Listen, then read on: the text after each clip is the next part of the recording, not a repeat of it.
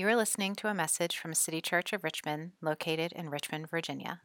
We are a broken people, loved by God, continually restored by Christ, and sent out to worship God, serve our city, and work for its renewal.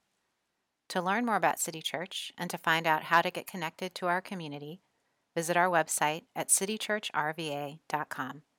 That's citychurchrva.com. And thanks for listening.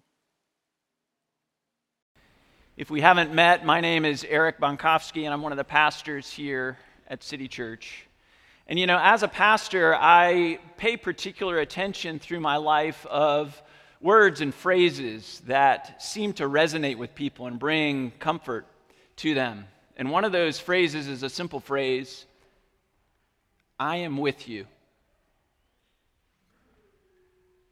It's a powerful phrase, some of the most powerful words that another person can speak to us. I am with you.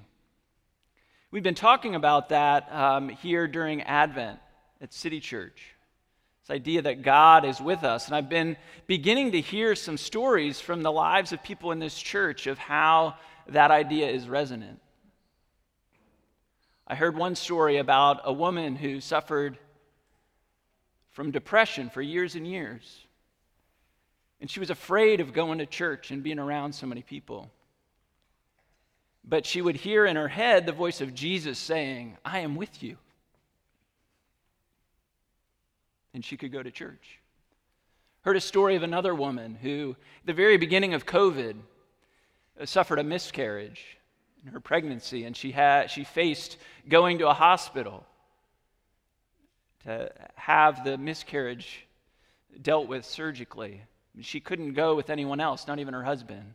And on the day of that hospital visit, her grandmother called out of the blue and said, "I see you. I love you. I am with you." Powerful words. And we all know that life after the fall is a life filled with heartache and pain. I was listening this week to an interview of a musician named Nick Cave. Some of you may be familiar with him, but he said, "The common bond that unites all humans is loss." And this side of the fall, that's true. This life is filled with hardship, and so words like "I am with you" pierce deep down into our souls. That's why we're focused on this phrase, God with us, during Advent. And last Sunday, if you were here, I talked about the fact that God is with us from the start, that hardwired into creation, hardwired into us, is the fact that we are made to be with God, and He desires to be with us.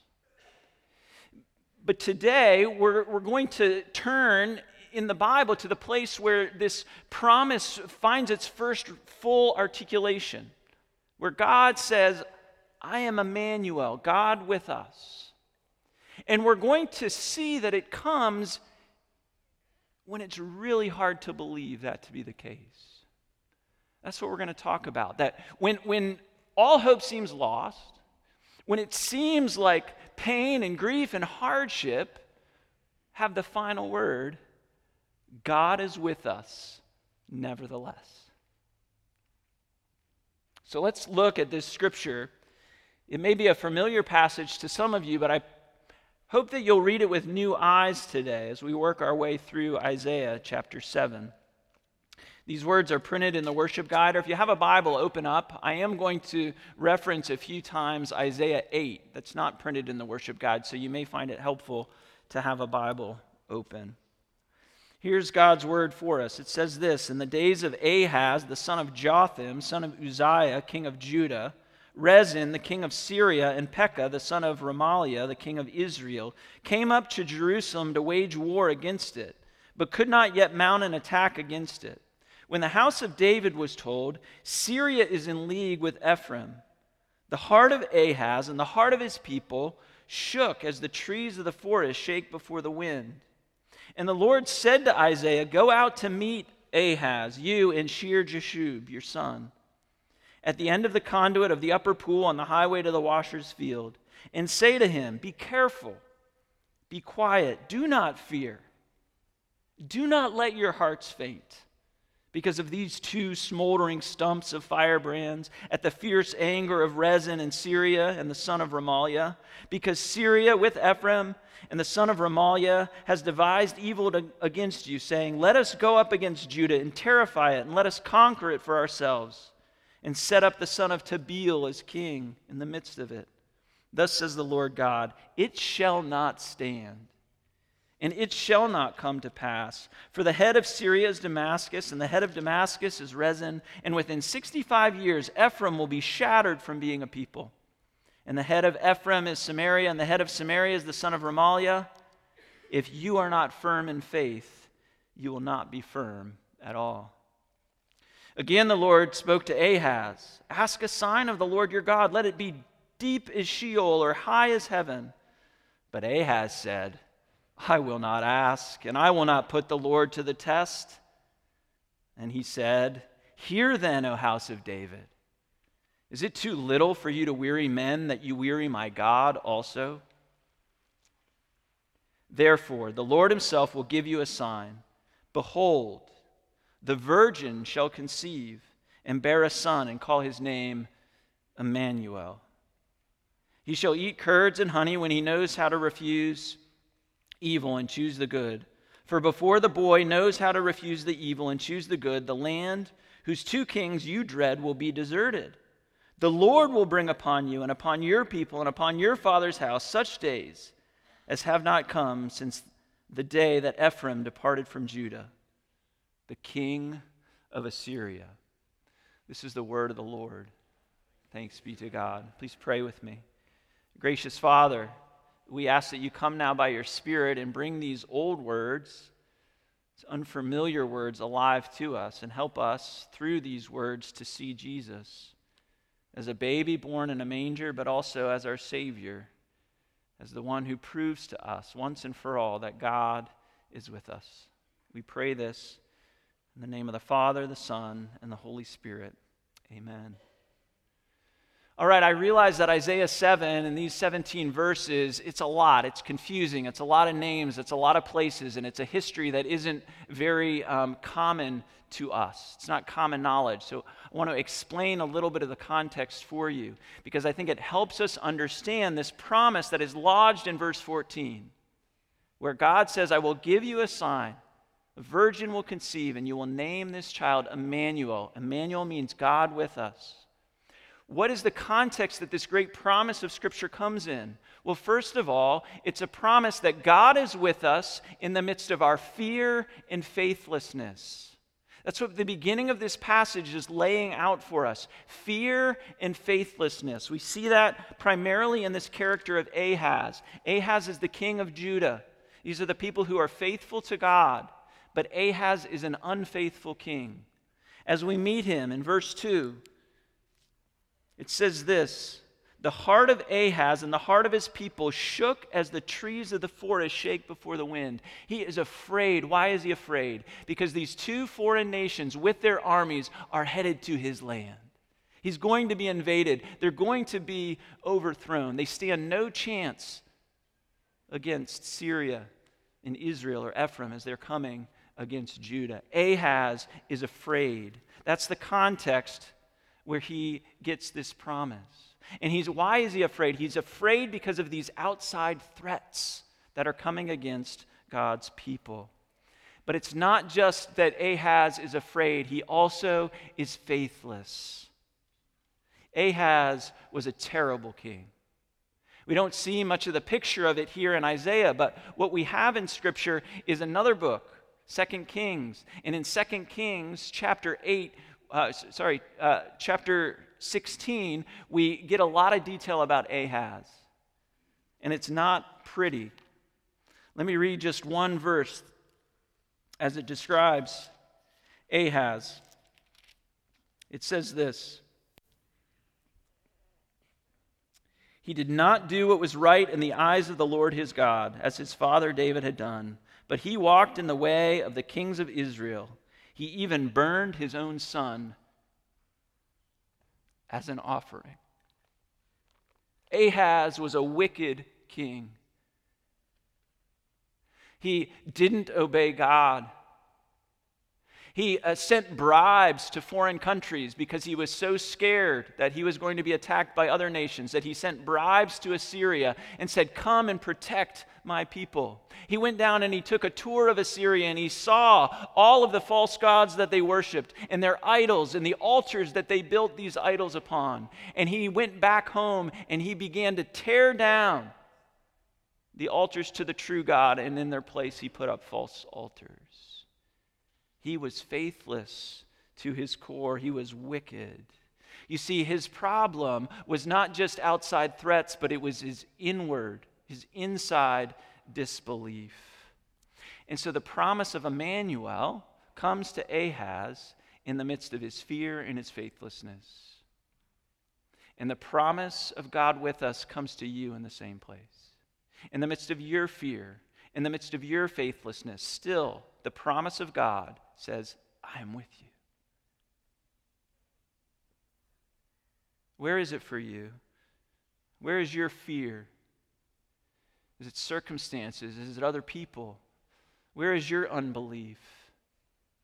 Where the things that God has called you to walk in, that you turn your back against them? You see, God, despite Ahaz's fear and faithlessness, he sends Isaiah the prophet to him. And back in Isaiah chapter 7 and verse 3, it says this, "Go out to meet Ahaz and say to him, 'Be careful, be quiet, do not fear, do not let your heart be faint.'" God is offering this promise in order to encourage him. His whose heart was shaking like a leaf is told, "Do not be afraid," by Isaiah. He's given this great promise. Isaiah says, all the things you fear won't come to pass. God is in control. Remember that God is with you. And then to top it all off, we come to verse 7. God is so intent on Ahaz getting this message that he says to Ahaz, "Ask for a sign. You want proof of my goodness? Ask for it and I'll do it for you." And how does Ahaz respond? Do you remember? With some false piety. "Oh, I'm too good for a sign. Why should I ask you for a sign, God? I don't want to put you to the test." God has offered this through the prophet Isaiah. He is begging that Ahaz would have faith in him and look for proof. And he denies it yet again. Denies it yet again. How are we like that? You know, God recognizes that his people require signs of the promise that encourage him. Last week, if you were here, we saw how Jacob, in his dark night of the soul, was given this promise of God with him through a sign, through a dream of a ladder that extended as high as heaven.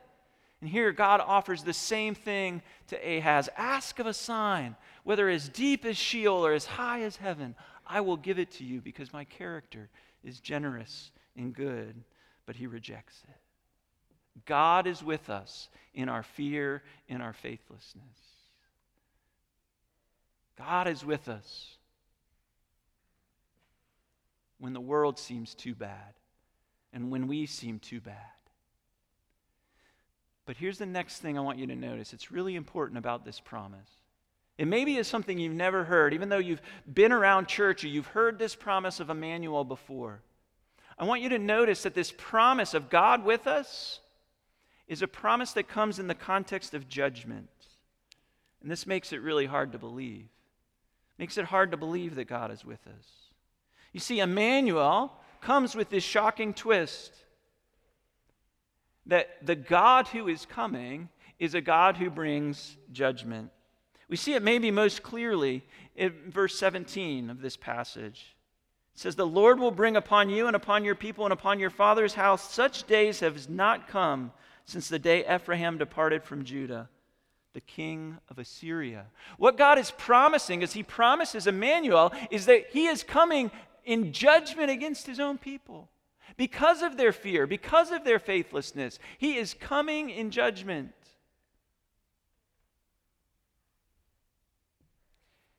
This is important for us to understand.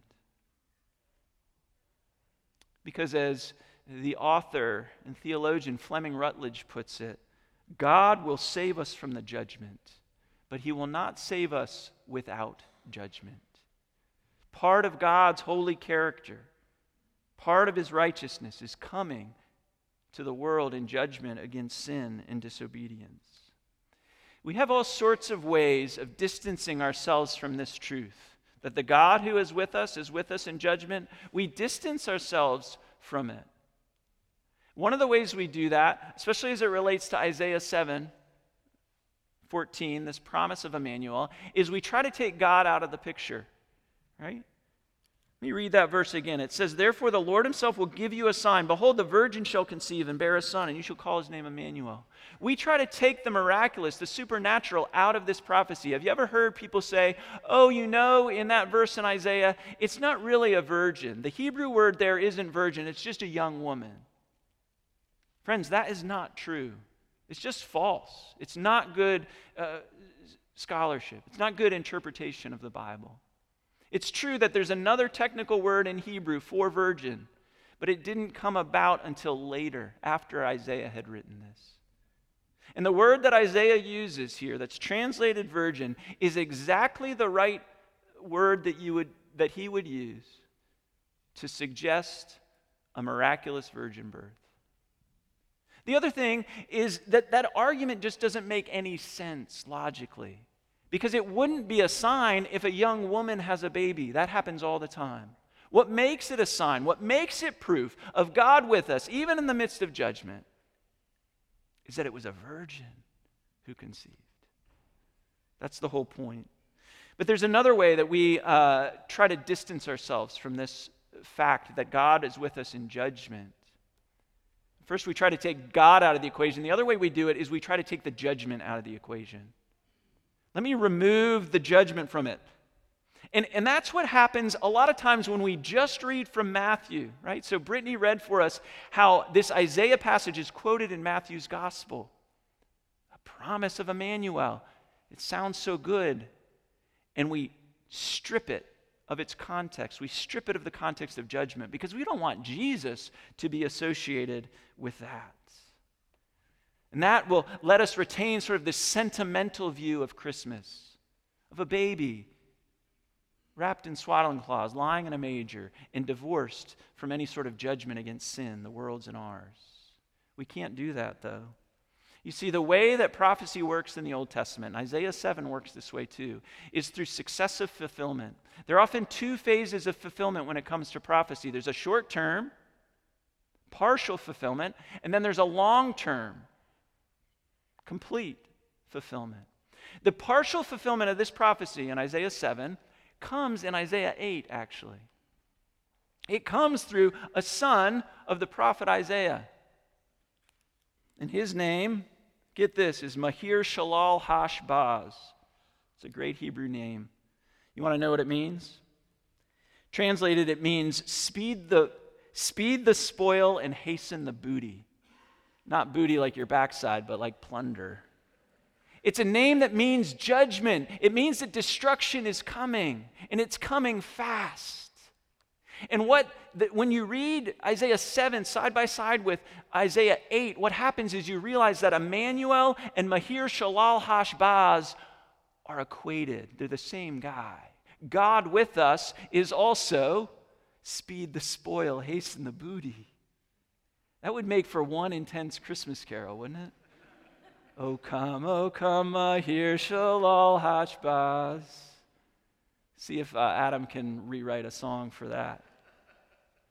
Right, I'm joking about it, but the point is essential. That the point here is that when God comes, he comes with judgment because he is a holy God.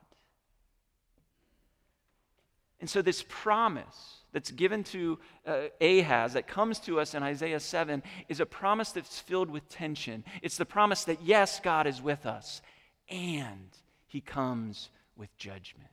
What do we do with that? And where we're left at the end of Isaiah 7 and into chapter 8 is that kind of this big question mark over this promise. God with us? Question mark. Is he? Because the promise that I want to hold on to doesn't have the judgment piece in it. It's just warm and cuddly and kind. So I mentioned the successive fulfillment, right? Short-term here in Isaiah, the long-term fulfillment of this promise, you know, comes in Jesus. That's what Matthew chapter 2 is all about. Chapter 1, sorry, is all about. This promise of Emmanuel fulfilled in Jesus. But, get this, maybe you've never thought about this before. When Jesus comes to the world, as he's born in human skin, he comes in judgment too. Imagine for a second that you were Joseph, a first century carpenter. Imagine what he was going through when the woman that he was engaged to suddenly showed up pregnant. He was filled with shame, and it was a scandal. And then he's told that this is to fill a prophecy of Emmanuel? What did he know about the prophecy of Emmanuel? He knew from Isaiah that it was coming in judgment, that God was going to shake Israel and his own people until there was nothing left. That's a strange promise that he's given. What's the point of all this? Why have I spent so much time digging into the history of Isaiah 7 and how that would translate to Joseph? Because I think where it's leading us all is first to see that God is with us in our fear and in our faithlessness, that God is with us in judgment. But the final turn is that God is with us nevertheless. But to get there, we have to understand how Jesus comes, how Jesus is God with us. Friends, as sinful people in a sinful world, the promise of God with us is always bad news. Because he's a completely good God. He is a holy God. He cannot abide by our sin or the sinfulness of this world. He must come in righteous judgment against us. There has to be more to the story. You know this to be true. Any of you, think about the fear that you feel when you are caught doing something wrong. And you know it. You cheated on that test. You lied to your boss at work, and now they found out. And a person comes, and they are near to you, and you are in their presence, and what do you feel? Fear at the righteous judgment that you deserve. But there is still deeper magic to the gospel that makes it good news, that turns it into God is with us nevertheless.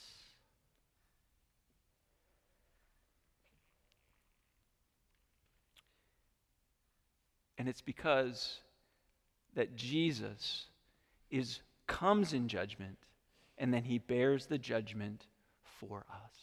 It's not who Jesus is as that infant lying in a manger in a stable outside of Bethlehem. It's who Jesus will become as he goes to the cross, as he hangs there, judged in your place and in my place. He is with us in judgment, because he takes the judgment on himself. He bears the judgment for you and me. That's what makes Jesus the good news of God with us. Otherwise, it would be utterly bad news. And there's a connection here back to, remember the sign that God offered to Ahaz? He said, ask for a sign, whether it be as high as the heavens or as deep as Sheol. And in Christ, we see that sign, we see that proof of God's presence fulfilled. How? Well, Christ, who died on the cross, and as we're told, descended into hell for our sake. And in Christ, who was raised from the dead and then ascended into the highest heaven and sits at the right hand of God the Father Almighty. You see, he's fulfilling the sign that God offered and Ahaz rejected. He has gone to the depths of hell for you. He has been raised to the heights of heaven for you. Why? So that you will believe. God is with us nevertheless. Everything in our lives conspires to make us doubt that truth. The loss that we've suffered, the grief that we feel, the loneliness that we experience. Always banging on this little promise, God is with us. It turns into a question mark. It shakes like a leaf. And even in Isaiah, the prophet is speaking this promise to a people who are under siege, people who have been promised destruction. And it's as though he says this promise, God is with us. Can we believe that? And you're in the exact same position. And Joseph was in that position. God is with me? My wife might have cheated on me. She's pregnant and not from me. What is going on here? God is with us. This quivering question mark of a promise that stays that way until the wonder of the resurrection of Jesus Christ turns that quivering question mark into an exclamation point where we as God's people can say full-throated, confidently with heads held high, God is with us nevertheless. The world comes in darkness. We know troubles outside and we know troubles inside, but God is with us nevertheless. That's the promise of Emmanuel. It moves through judgment.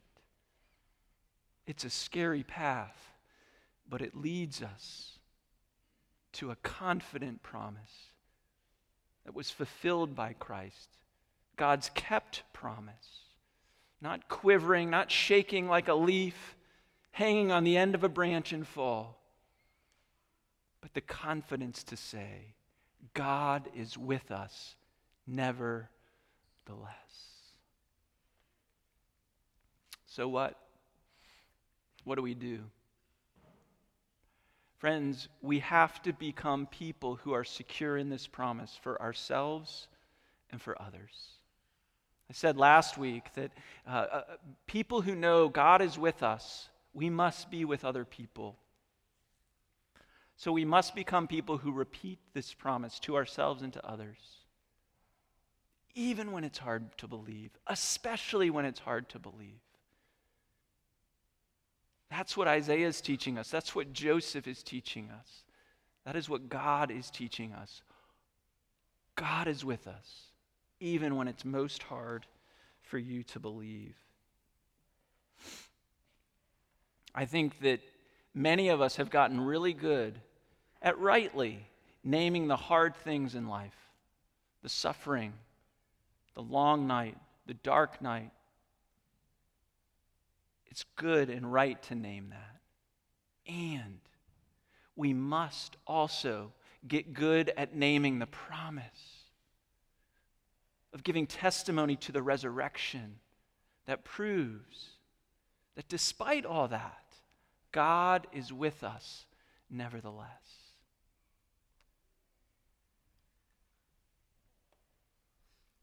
Whether it's a king surrounded by his enemies, whether it's a carpenter